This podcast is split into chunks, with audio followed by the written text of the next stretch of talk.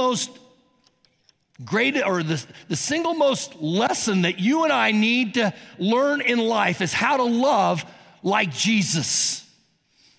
We started a series several weeks ago, and we took a look at what real love is. And basically, if I had to summarize that, it would be this way that real biblical love, Christ like love, is selfless, doesn't think of itself.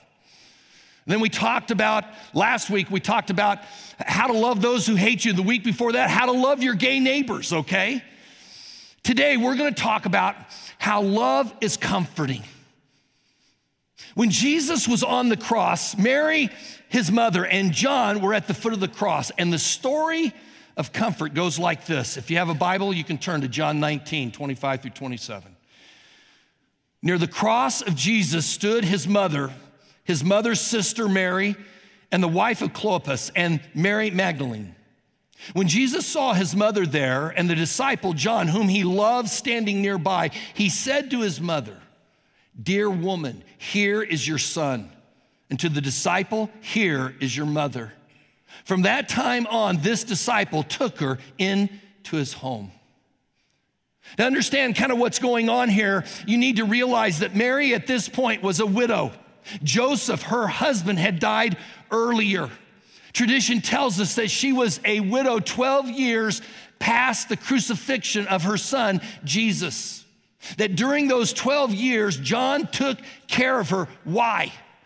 because Jesus said, Hey, you two, I want you to link up together. Mary, I want you to, Mary, John is your son, and John, Mary is your mother. Now, that little story in those few verses may seem unimportant, especially from the cross when Jesus is dying for the world. But, folks, it is very, very important because what he is doing there is he is showing deep concern for people like you and I when we are in pain.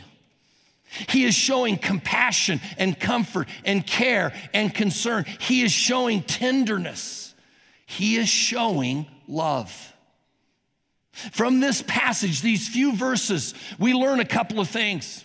We learn how to love like Jesus loves, and we learn what Jesus does when we're in pain.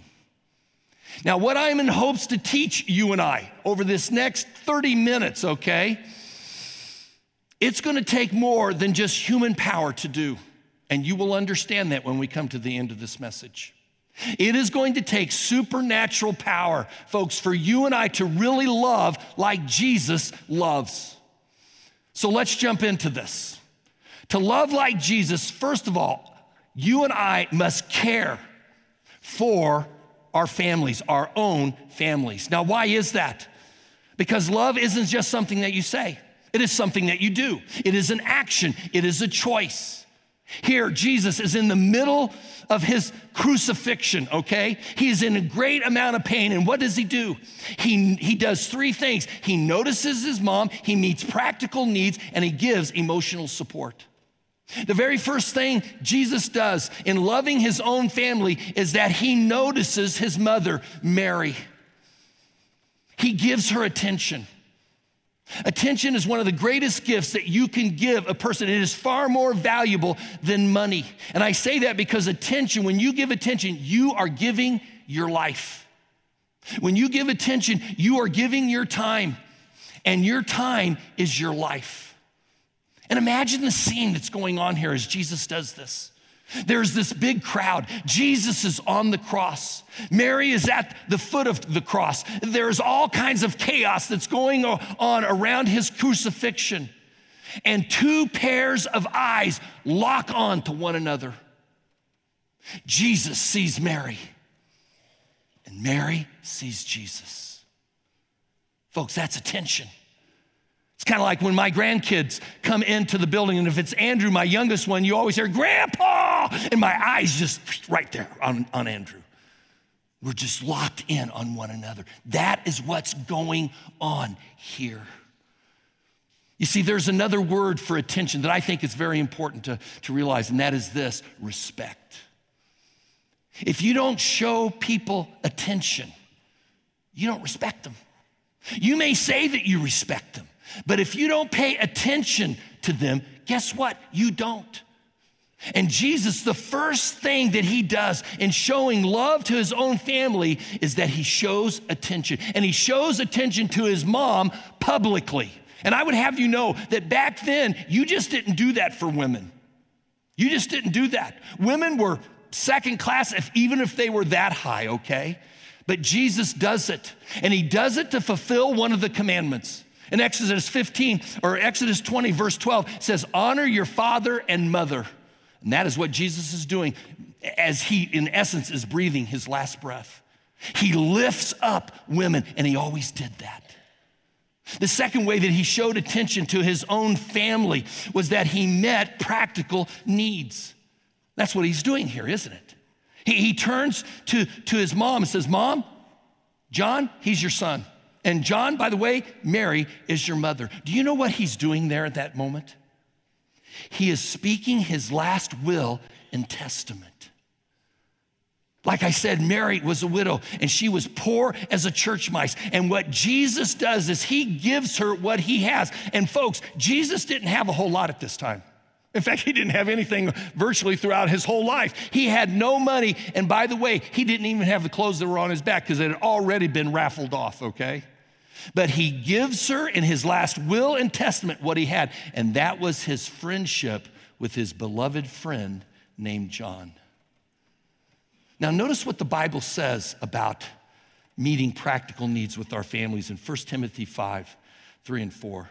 Show respect for widows who really are all alone but if a widow has children or grandchildren, they should learn first to carry out their religious duties towards their own family, and in this way repay their parents and grandparents, because that is what pleases God. You see, I'm sure all of us here would know and realize that we are to meet the needs of our kids, but do we really know and understand that we are to meet the needs of our parents and our grandparents? Love begins at home.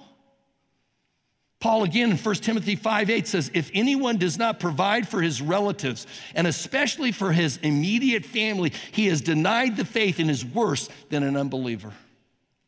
Folks, when I, when I visit people who are in the hospitals and I see members of our families caring for their parents and their grandparents, I always like to affirm them and say, I want you to know you're being Christ right now. You are affirming the Christian faith that you are to care for widows and orphans, that you are to care for your own family. And I know for some of you that is a challenge.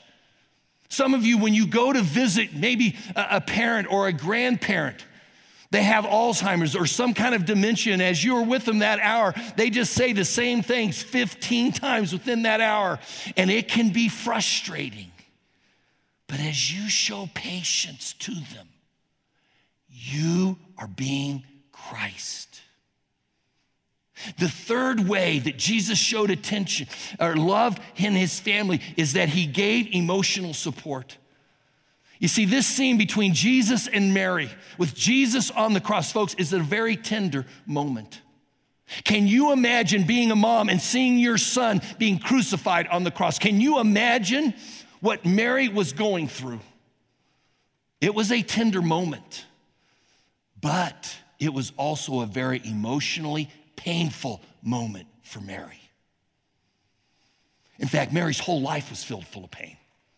She had an unexpected birth that brought rejection and ridicule. When she brought her son in for dedication into the temple, eight days later, there was this wise priest, Simeon, who told Mary, By the way, your son's gonna suffer and you're going to suffer. Moms, how would you like to go to a baby shower and have that told to you? And then a few years later, Herod tries to kill her son. And then when Jesus starts his ministry, people are ridiculing and criticizing his ministry. Folks, I've seen some of you as parents when your kids get criticized by someone else. You know what happens? The hair goes up on the back of your neck, straight up. On top of all that, Jesus or Mary is watching her son be crucified on the cross. She had deep emotional needs. Notice what the Bible says about this in John 17 17. Friends love through all kinds of weather, and families stick together in all kinds of trouble. Will you circle the phrase stick together? You see, this is the third way that you and I show love to our families. We stick together, we stand up for one another, we show up. My father in law, who's passed away, would say it like this Hey, we're just gonna circle the wagons, George, when life comes at us. And again, it's easy to do that for our kids. But do we do that in our families? Let me just speak to the husbands for a moment. Husbands, do you do that for your wife or wives? You see, the Bible says that we are to love our wives like Christ loved the church. And how did he love the church? He laid down his life for it. Folks, I can tell you this I flunk at this one. I flunk. I love my wife to death, but I don't love my wife like Christ loved the church. Now, I know that for some of us, we, we don't like the fact that God paints marriage with the husband as the leader of the family. But understand this. He, when he does that, he's not saying that one is more or one is superior to the other. He's just saying you can't have two leaders. That's all he's saying. But he's saying, as a leader of a family, guys, husbands, you are called to sacrificial living in loving your spouse. I am commanded to lay down my life for my wife. And when you and I do that as husbands, we are loving like Christ would call us to love. And so, my question to us husbands is this Does your wife know that you would take out the trash for her? that you would clean the toilets for her, that you would clean up the house on, the, on your day off, that you would like to go out and golf because the kids are coming over that evening. You see, God says this I want you to love your spouse the way I loved you. And I want you to do it in a personal, practical, and I want you to do it in a positive way. So if I'm going to learn to love like Jesus, I've got to first start with my family. The second thing that we learn from these, this story is that if you're going to practice loving, I must treat other believers as my family. Now, this is going deeper. You see, it's one thing to love your own, it's a deeper thing to love and treat other believers in your spiritual family, Life Point Church, okay, as actual family. Yes, you must care for your family, but you must care for more than just your family. Why? Because unbelievers can do that. I mean, what, what testimony is that of Christ in your life if you're just doing what unbelievers do? It's not a testimony at all. Now, you have heard me say this that blood is thicker than water, and that is true, isn't it? But grace is thicker than genetics. Your, your physical family will not last forever but your spiritual family will. And the Bible says that if we're in the same family and we are together seeking to do the will of the Father, we are related to one another. Jesus mentioned that in Matthew 12 20. Paul elaborates on that thought in 1 Timothy 5 1 through 2. Notice this Do not rebuke an older man, that is in the church, but appeal to him as your father Treat the younger men as your brothers. Treat the older women as mothers, and treat the younger women as sisters with all purity. You see, in our spiritual family, I have a lot of brothers and sisters in Christ. I have a few spiritual fathers who are older than I am, but I have no spiritual moms. You may say, well, why is that, Pastor George? Because I have not met a woman in this church who's admit that she is old. I thought about that all while I was in Haiti. I'm glad you laughed at it, okay? You see, in essence, what Paul is saying here is that if you are a genuine believer, you are responsible to serve older believers, and you are responsible for mentoring younger believers. Do you think of your life 360, up, down, and sideways? Because that's what he's saying here. We're responsible for both of those things. Now, it's interesting to me as you go through the Gospels that there is some real symmetry that's going on in this relationship. Jesus leaned on Mary as a baby. John leaned on, on Jesus as a disciple, and now Jesus is telling them to lean on each other. This is a picture of devotion. Take a look at Romans chapter 12, verse 10. Be devoted to each other like a loving family. Excel at showing respect for each other. It's being devoted, where we lean on one another. Now, I want to point out something that might go uh, by us. The Bible teaches us that Jesus had other half brothers and half sisters. He had four half brothers and two half sisters. And it's interesting to me that while Jesus is dying on the cross, he does not entrust the care of his mom to his half brothers and sisters. Why? Because in John 7 5, it says that they weren't believers yet. Jesus' half brothers and sisters didn't become believers until after the resurrection. And so Jesus doesn't entrust the care of his mom to them, he entrusts it to John, who is a mature believer. Take a look at Galatians chapter 6 and verse 10. Whenever we have the opportunity to help anyone, we should do it. But we should give special attention to those who belong to the family of believers. What kind of special attention do we give them? We give them emotional support. Take a look at Galatians chapter 6 and verse 2. Share each other's troubles and problems, and in this way obey the law of Christ. Now, you know what I'm going to say next. It's going to be the little sermonette on being in a biblical community called a small group or a life group or a Bible study. You can't do this without being in one. You got to be involved in community.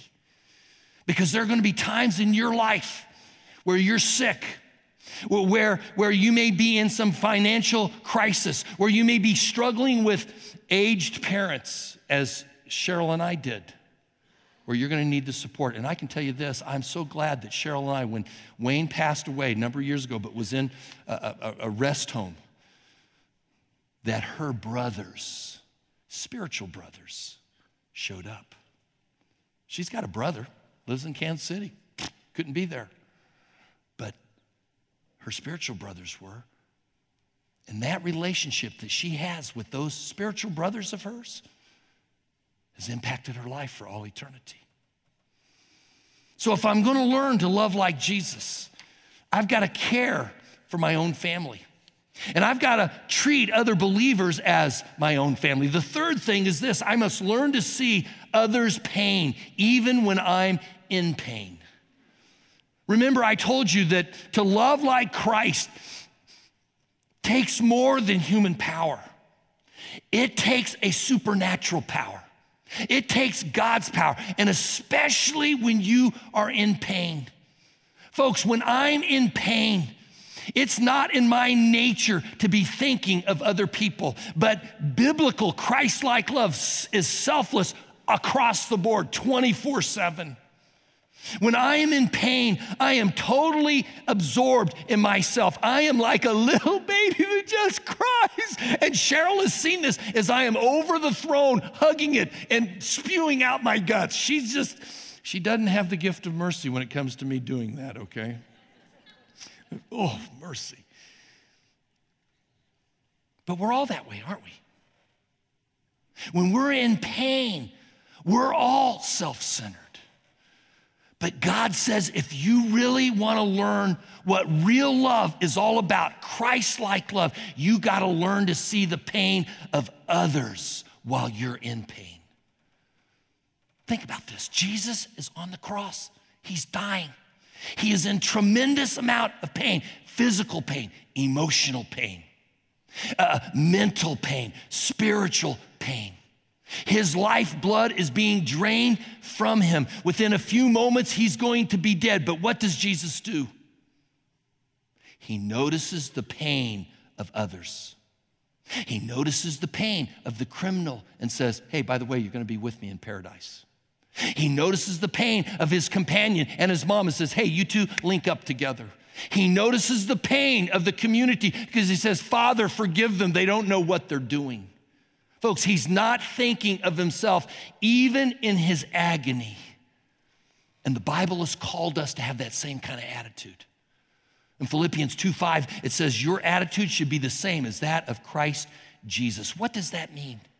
Simply this it means that when I'm in pain, I am still to look who, to, to others who might be worse off than I am. This is a hard one. This is really is hard. This takes supernatural power from God. How do you do this? Take a look at 1 Peter chapter 4 verse 1. Since Christ suffered and underwent pain, you must have the same attitude he did. You must be ready to suffer too. For remember, when your body suffers, sin loses its power. You see, what Peter is saying there is what take whatever situation you're in, the pain that you're going through, and suffer. Continue to suffer and entrust that pain to God as you use it to minister to other people. I cannot tell you how many times God has used Cheryl and I as we've been going through whatever painful situation is. And not that my pain is great like yours. In fact, I know the pain that goes on in the walls of this church, and there are far greater things going on in, in, our lives as a church family than goes on in my wife and I's life. But there have been times in our relationship where we've been going through relational pain, where we've been going through pain with one of our kids because of choices they've made, or we've going through a painful extended family situation as maybe moms and dads were getting older and were passing away right before our very eyes. And what I would say that we have learned and how to get through those things is simply this you gotta help others. I'm gonna do a whole series on suffering after Easter.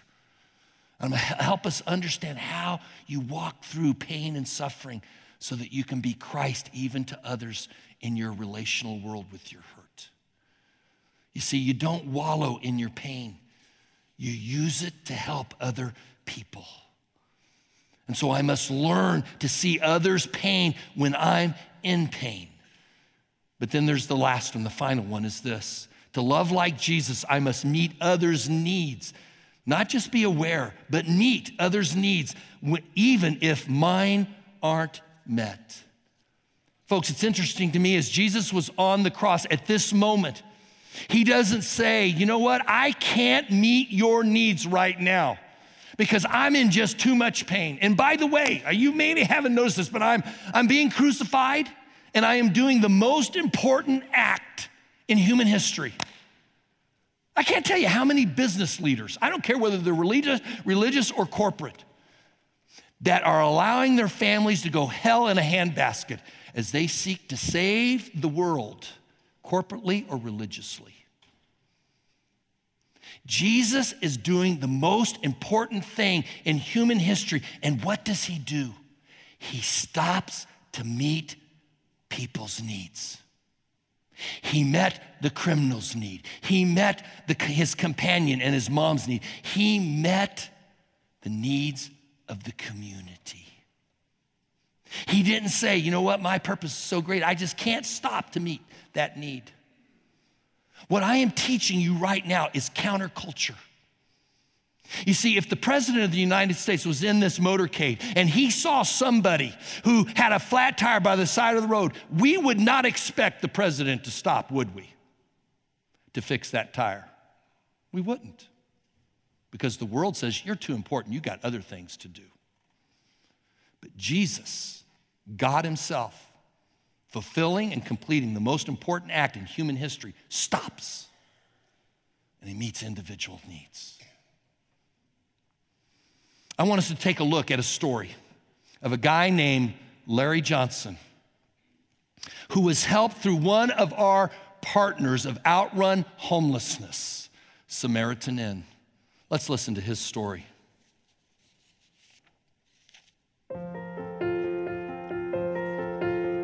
Was born in Texarkana, Texas. Uh, grew up in Hooks, which is a small town about 14 miles outside of Texarkana. We were a very normal, middle class family. Was playing the piano and the organ at the Methodist Church there in Hooks. Decided on music as a major in college. Got my degree in music and uh, in voice and piano from Stephen F. Austin University in Nacogdoches. That's when I went to work at Memorial Drive Methodist down in Houston. It's the third largest Methodist church in the U.S. Life was at its absolute very best at that time. Everything seemed to be going very, very well for them. That's where the next chapter began.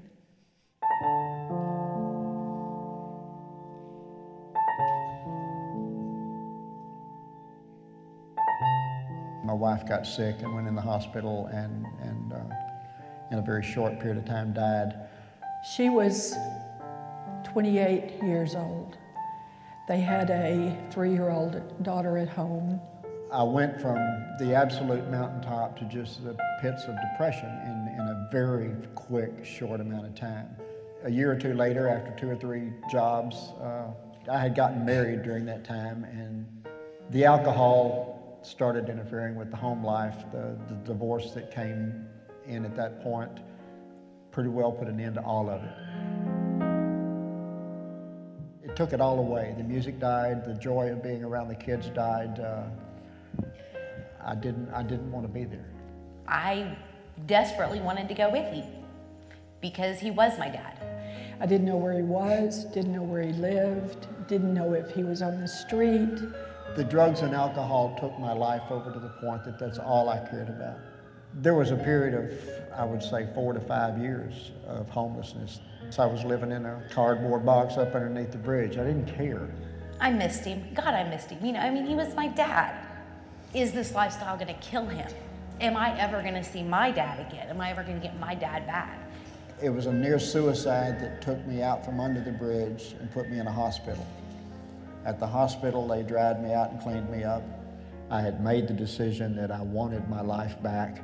So he called and said, you know, I don't have anywhere else to go. Can I come home? Her response was, sure, come on home. Uh, you won't be living here. I had no idea what I was going to do with you. She found the Samaritan Inn.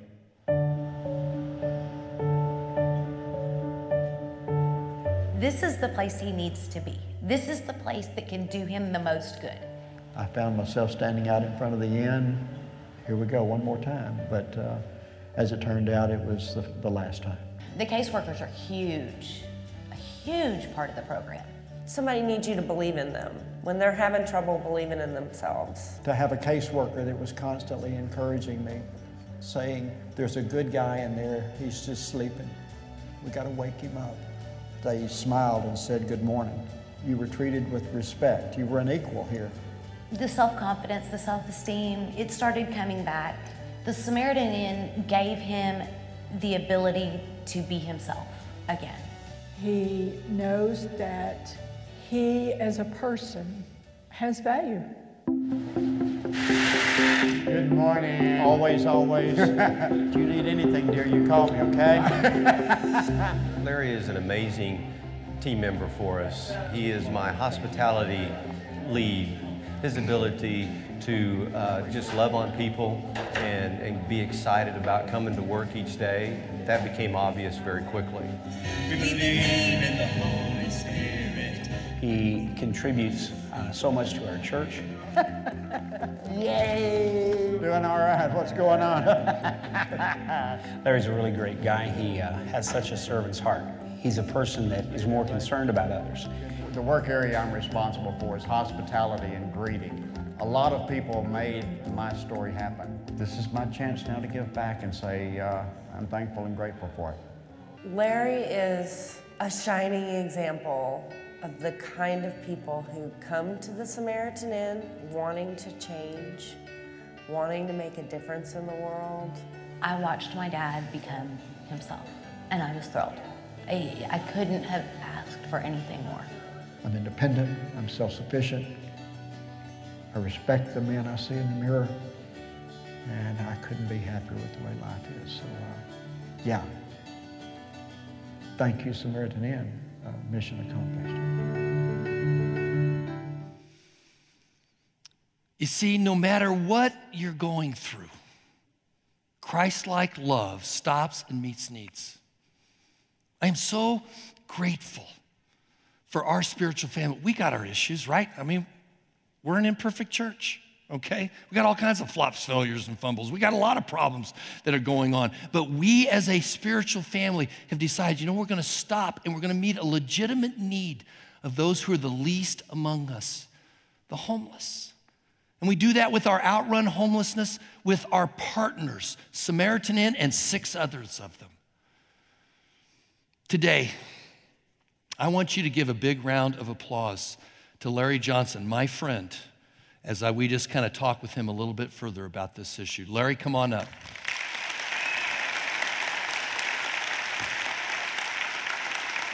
Love you, man.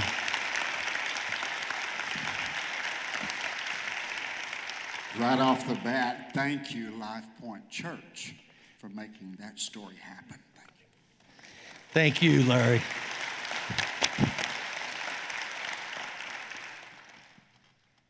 There's probably not an issue that is dearer to my heart, other than seeing people get saved, um, than helping the hurting, the helpless, the hopeless, and now I say the homeless. We live in one of the most affluent areas in the nation, probably in the world. Definitely for Texas, we're at the top. Our church is in an area where homes are a half a million to a million dollars. We drive BMWs and everything else, okay? What does homelessness look like for us in Collin County? Not everyone has a BMW. Oh. and a Isuzu pickup, maybe. Okay. it used to be that the picture of homelessness, when somebody said homeless, you thought about the guy downtown, you know, the one that's standing in the fountain with Bible in one hand and a bar of soap in the other. The lady pushing the cart with all of her possessions in it. That used to be the homeless. That is not so anymore. They're still there, and they'll always be there. But the homeless today, because of our economy, because of the, the way things are in 2016, the face of homelessness has changed. It's the lady down the street that went through a bad divorce and he got the house and the car, uh, you know, the bank account, and she got the kids in the boot.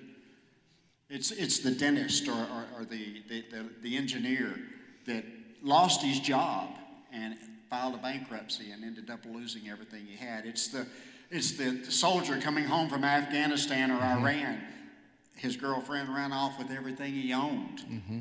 and he has nothing. The homeless today are sitting beside you in the pew right now. It's each other, it's, it's me and you. And, and we need to change our perception of who they are and the way that we address them. At the first service, and while we were together earlier in the week, just kind of talking about this thing, uh, you mentioned that there was a certain demographic that it's kind of shocking uh, that's out there that's homeless. And can you elaborate on that, Larry? Beyond what I just mentioned, there's another group of people who are homeless in today's world, and it's the first time it's happening in America. It's yeah. happened across the world yeah. for a long time. But it's, it, it's the young people, it's the student. McKinney High, McKinney North, and McKinney Boyd, just three of the local high schools, 1,500 kids, when they signed up for school this year, admitted to being homeless. Last year, the end, believe it or not, as much good as we try to do with your help, 3,500 people turned away who qualified for the program simply because we couldn't help them. There's 150 people sleeping over there right now. 60 of those 150 are children between infancy and 18 years of age. Homelessness is everywhere, and it's me and you. Uh, there's a director, I'll call it a, an official at PISD, James Thomas, that called me uh, last year uh, about a situation of a student that was homeless and wanted to know if we could uh, um, help out. And he informed me, as I've talked with him at other times, he, he's informed me that there are about a thousand students in a year's time that end up in that kind of category. So it's, it's a new, unfortunately, reality that I think that we're experiencing here, and yet because of our affluence, we're not aware of it, type of a thing. Uh, Larry, I think people would want to know from our church family, you know, what, What tumblers fell into place for you to, to make this flip, okay, from being disengaged to being engaged with your family as well as society again? You saw the film. I was living on the mountaintop. I truly was, and, and, and, and having a wonderful life. When I hit the bottom, I think the thing that happened there, your pastor asked me earlier, he said, Was there a person that helped change things for you? Did somebody lead you through this? For me, no there was a hole in me. There was mm-hmm. an emptiness in me. I had, I had lived in the Spirit and, and, and been in the ministry for 20 plus years. All of a sudden, I woke up that morning after that near suicide and I realized what all I had lost. Mm. I realized the size of the darkness and the hole in my life. Basically, what was happening, God was tapping me on the shoulder and saying, Larry, I ain't done with you yet, okay? There's things yet to be done. And for me, that was the turning point when, when, when you open yourself up enough to listen, which amazingly enough, in the situation I was in, I actually listened. But I heard God speak, and see, it was the hole in me, it was the emptiness, the darkness that made me change. There's a book I'd encourage us to read called The Hole in the Gospel. It's a great book just about this. Um, Larry? This is part of my spiritual family. Half of them are on spring break somewhere, probably down in the Caribbean, okay? Hope they're in Haiti, okay? Um, but what's on your heart? What would you like to say to Life Point? Okay, here's what we need to do. I want to play a little game with you for just a second to try to make a point with you. If your pastor asks you right now, everybody get up, out the back door, You've got 45 minutes to go come up with $50 cash. No credit cards, no, no checkbooks, okay? $50 cash. Go to the bank, go to the ATM, whatever. Raise your hand for me. If you could be back in 45 minutes with $50 cash, put your hand up in the air. I'm not asking you to do that. But, uh, might not hurt though, huh? No. well, let's take a break. We're okay, gonna, the offering. we are going to pass the basket. if you had your hand in the air, you are amongst the 15% of the richest people walking on the face of this earth. Russia, the Ukraine, Eastern Europe, Africa, Mexico, South America, India, Bangladesh, the Middle East. The average family in the world today lives on about five to six hundred dollars a year. I just asked you to run get 50 bucks out of the ATM, and almost everyone in here said I can do that. You are the most blessed people walking on the face of God's earth. Now then, this is where his sermon and then one of my favorite scriptures comes and, and, and grabs us because God's calling. In the Proverbs, he simply says, Do not withhold good from those who deserve it when it's within you and within your power to do so. You just had your hand in the air. It's within your power to make a change. You have an opportunity coming up in just a few days. You've got a fun run. Yeah. Uh, okay. That is to help the homeless in your community how can you say no? Okay? I need everyone in this room signed up to take part in that. I tell you what, I'll make a deal. I didn't do this the first service. I'll come back over for the fun run if all of you will go sign up when this service is over, okay? I will be here and we will do this together. Men of the church, here's your chance, okay? Get your wife, your children, everybody in the neighborhood, the cul de sac. If you can't walk this fun run, the children are too small, put them in a wagon push a stroller, okay? Those of you who can't walk or run, I, I'm too old, I can't do this, okay? We have a couch potato class. Costs you 35 bucks not to run, okay? Everyone gets to take part. But the response that we need to give to the pastor is yes, I will be here and I will take part. I will do my part in making a thousand stories like that come yeah. true. Amen. Thank you for letting me be here with you. Thank you for what you've done in my life. Let's go outside the walls of this church and do it again. You're speaking my language, Larry. Love you, man. Thank you. Love you.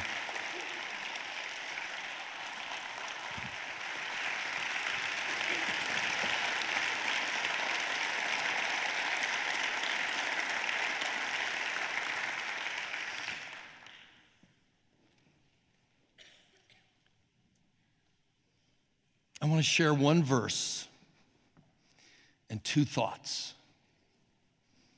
The verses in Romans 12 or Romans 15, verses 2 and 3. It says this Each one of us needs to look after the good of people around us, asking ourselves, How can I help?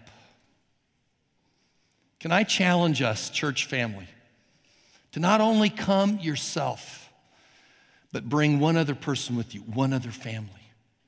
Go out and ask one of your business partners, maybe your dentist, your doctor, I don't know, the cleaners that you go to. We've got information.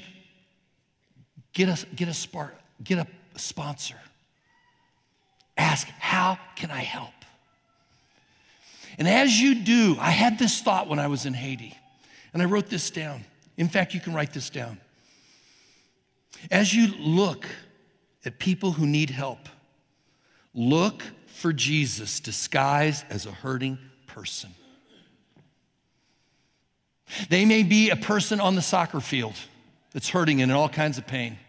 And yeah, you got your struggles, but you see Jesus in them and you help. Or they may be a person at the water cooler who's going through some relational pain in their life. You see Jesus in them and you help them. Or you may see a homeless person with their kids sleeping in a car. And I've gotten those phone calls.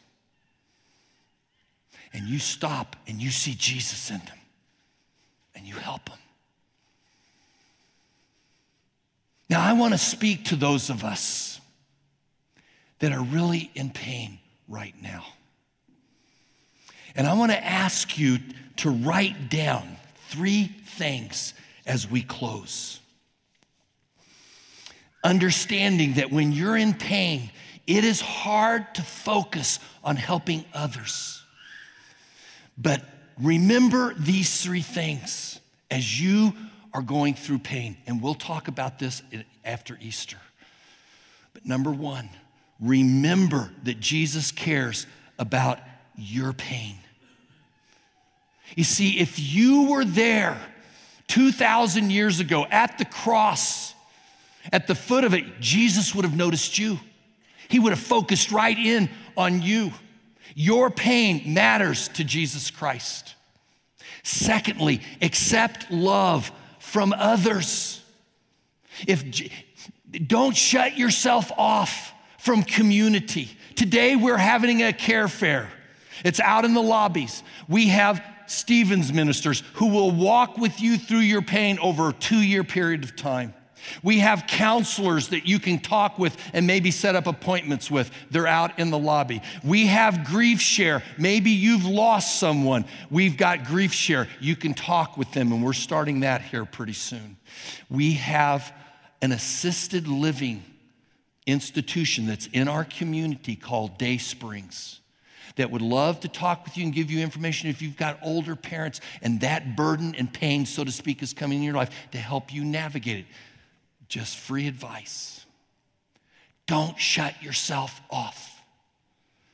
And then finally, look for somebody else you can help. Give in your pain. And how is that possible to do these three things? You have to get close to Jesus. You see, Mary and John were at the foot of the cross. They were close to Jesus, weren't they? They would have missed out on Jesus caring for them and helping them to move beyond where they were at if they were not close to Jesus.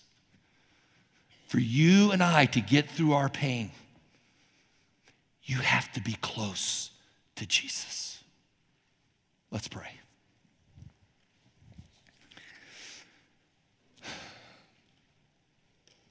Lord, you are an awesome God. that while you were dying on a cross in an excruciating amount of pain, you were willing to stop the most important act in human history and to meet a need. God, may that be true of us, your people. May we be those who see a need and meet a need, God. Regardless of what we may be going through, and trusting those things to you allowing your supernatural power to move in us and to move through us for the glory of God and for the good of others. God, I just want to pray for those of us right now that are just in that situation that, that they're just in pain, whether it's relational pain or vocational pain or financial pain or, or mental or emotional pain. God, whatever the pain is, God, I, I want to ask you, God, that you would minister to them that Jesus would show up in their hearts and their minds, that you would show up, God, for them in their day tomorrow and in the next day. And that they would draw close to you because you have drawn close to them. And so, God, we give you this. May we be the church as we leave this building. May we be the church to a world that is hurting and helpless and hopeless and, yes, homeless, God.